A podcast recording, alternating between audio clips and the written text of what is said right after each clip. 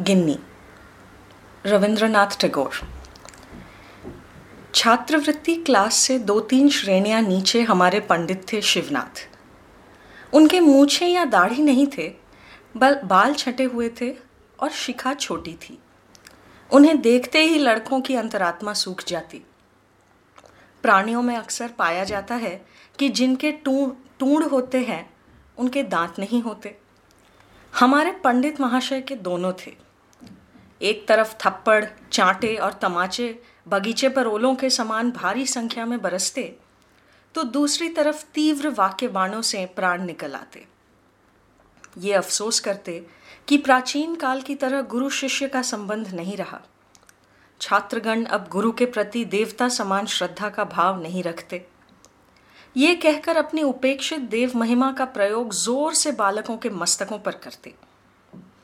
बीच बीच में हुंकार भी उठते, लेकिन उसमें इतने सारे अपशब्द मिले होते कि किसी को भी उनके देवता के वज्रनाद होने का भ्रम नहीं होता।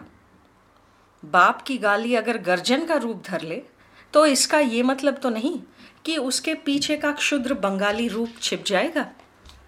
खैर हमारे स्कूल की तृतीय श्रेणी के द्वितीय विभाग के इस देवता की तुलना इंद्र, चंद्र, वरुण अथवा कार्तिक के साथ तो हो नहीं सकती थी। केवल एक देवता थे जिनसे वे कुछ मिलते जुलते थे, और वे थे यमराज। इतने सालों बाद मैं ये भी बेहिचक स्वीकार कर सकता हूँ कि हम मन ही मन चाहते थे कि वे उक्त देव के घर को जाने में अधिक विलंब ना करें। लेकिन ये स्पष्ट था कि नरदेवता के समान दुनिया में दूसरी कोई बला नहीं होती। सुरलोकवासी देवताओं के उपद्रव नहीं होते। आप पेड़ से एक फूल तोड़कर दे दें तो वे खुश हो जाते हैं। न भी दें तो वे तगादा करने नहीं आते। हमारे नरदेवगण की मांगे इनसे कहीं ज़्यादा हैं, और हमारी जरा सी भी चूक पर ये आँखें लाल किए हम पर धावा बोल देते हैं। तब उनकी सूरत बिल्कुल भी देव समान नहीं होती। बालकों पर अत्याचार करने के लिए हमारे शिवनाथ पंडित के पास एक अस्त्र था, जो कि सुनने में अति सामान्य लगता है, परंतु वास्तव में था अत्यंत दारुण। वे लड़कों के नए नए नाम रखा करते। वैसे नाम, चीज़ तो एक शब्द से ज़्यादा कुछ नहीं, लेकिन सामान्यतः लोग अपने से अधिक अपने नाम से प्रेम करते हैं। अपने नाम के प्रचार के लिए लोग कितने ही कष्ट स्वीकार लेते हैं। यहाँ तक कि नाम बचाने के लिए लोग खुद मर जाने से भी नहीं कतराते।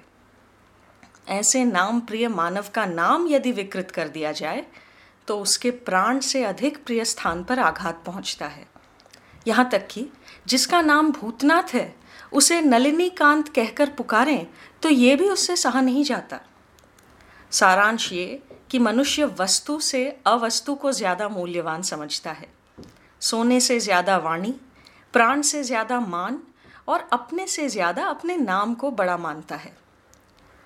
मानव स्वभाव के इन गूढ़ नियमों की पटभूमिका में पंडित महाशय ने जब शशि शेखर का नाम भिटकी रखा तो वो बड़ा ही कातर हो उठा। इसकी नामकरण के द्वारा उसकी सूरत पर टिप्पणी की जा रही थी। ये जानकर उसकी मर्म व्यथा दुगनी हो उठी। तथापि उसे शांत रहकर सब कुछ सहकर बैठे रहना पड़ा। आशु का नाम था गिन्नी या गृहिणी, पर इसके साथ कुछ इतिहास जुड़ा हुआ था। आशु निहायत ही सादा सीधा लड़का था, शर्मीला था, किसी से कोई बात न करता। शायद सबसे छोटा था वो।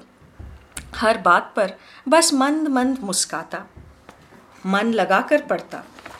स्कूल के कई लड़के उसके साथ दोस्ती करना चाहते, पर वो किसी के भी साथ खेलता नहीं था।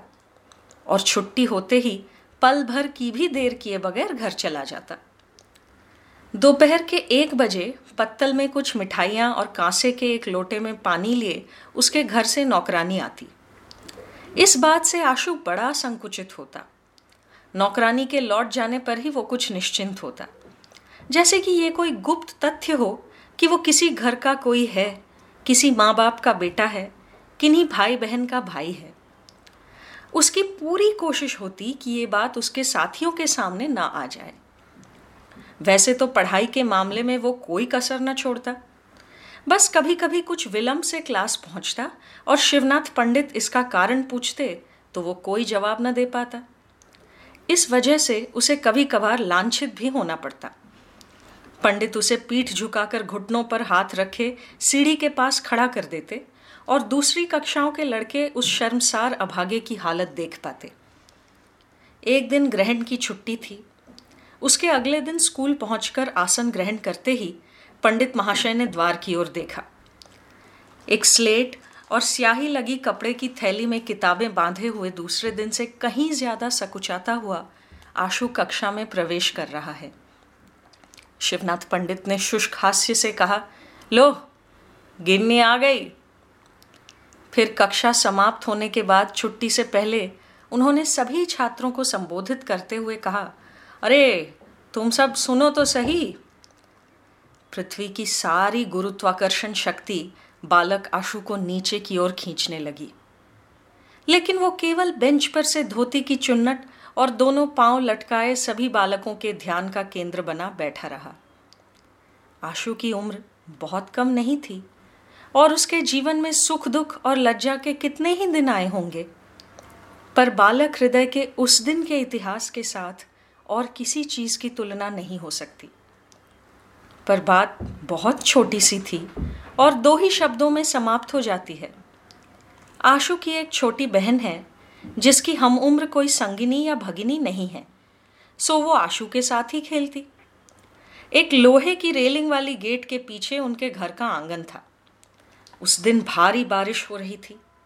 जूते हाथ में उठाए, छतरियाँ थामे जो दो चार राहगीर सड़क पर से गुजर रहे थे, उन्हें इधर उधर देखने की सुध न थी। बादलों का अंधेरा, बूंदों के गिरने की आवाज़ और दिन भर की छुट्टी। आँगन की सीढ़ियों पर बैठा आशु अपनी बहन के साथ खेल रहा था। उस दिन उनकी गुड़िया की शादी थी। उसी के आयोजन के संदर्भ में आशु व्यस्त गंभीरता से अपनी बहन को उपदेश दे रहा था। फिर ये प्रश्न खड़ा हुआ कि पुरोहित किसे बनाया जाए? बालिका झट से भागती हुई एक व्यक्ति से पूछ बैठी, सुनिए जी, क्या आप हमारे पंडित जी बनेंगे? आशु ने पीछे मुड़कर देखा कि शिवनाथ पंडित गीला छाता पकड़े खुद आधे भीगे आँगन में खड़े हैं। रास्ते से गुजर रहे थे कि बारिश से परेशान होकर उन्होंने वहाँ आश्रय ले लिया। बालिका ने जाकर उन्हें ही गुड़िया के विवाह के पौरोहित्य का प्रस्ताव दिया है। पंडित महाशय को देखते ही आशु अपना खेल, अपनी बहन, सब कुछ छोड़कर भागता हुआ घर के अंदर चला गया। उसकी छुट्टी के दिन पर पानी फिर गया। अगले दिन जब शिवनाथ पंडित ने शुष्क उपहास के साथ इस घटना का वर्णन करते हुए सबके सामने आशु को गिन्नी का नाम दिया तो मंद मंद मुस्काते हुए आशु ने पहले तो उस कौतुक हास्य में भाग लेने का प्रयास किया। ठीक उसी क्षण घंटी बजी, कक्षा समाप्त हुई और साल के पत्ते में दो मिठाइयाँ और चमकीले कांसे के लोटे में पानी लिए नौकरानी द्वार पर आ खड़ी हुई। हँसते हँसते ही आशु का चेहरा सुर्ख लाल हो उठा। दर्द से पीड़ित माथे पर नसें फूल उठी। आँसू और रोके न रुके। शिवनाथ पंडित विश्राम कक्ष में जलपान कर आराम से तंबाकू फूंकने लगे। लड़के बड़े मज़े से आशु को घेर कर गिन्नी गिन्नी चिल्लाने लगे। आशु को छुट्टी के दिन बहन के साथ खेलने की वो घटना अपने जीवन की सबसे शर्मनाक भूल लगने लगी। इस दुनिया के लोग कभी भी उस बात को भूल पाएँगे। ऐसा विश्वास उसे नहीं हुआ।